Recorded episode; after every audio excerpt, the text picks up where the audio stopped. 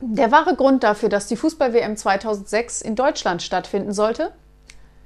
Bertis alten Säcken konnte man keine weiten Reisen mehr zumuten.